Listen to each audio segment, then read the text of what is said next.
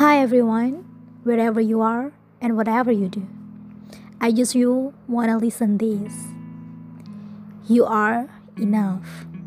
You are complete. You are lovable. Amazing things are going to happen. You can make it through anything. Your heart is calm.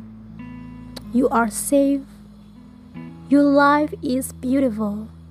You are worthy. You are surrounded in love. You can forgive yourself and set yourself free. You have potential in art. You are brave. You have a control over your thoughts, feelings, and actions. Hey, nothing is impossible. You are strong, healthy. You can inspire those around you because you are humble, powerful, and courageous. You deserve all good things in life because you can accept yourself unconditionally. You are smart. You are about to be happier than you have ever been. You are taking steps to make your dreams in reality. Wow, you are confident. And the most important things, you love by God.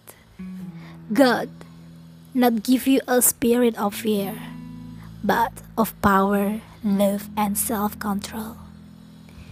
God will never leave you and abandon you.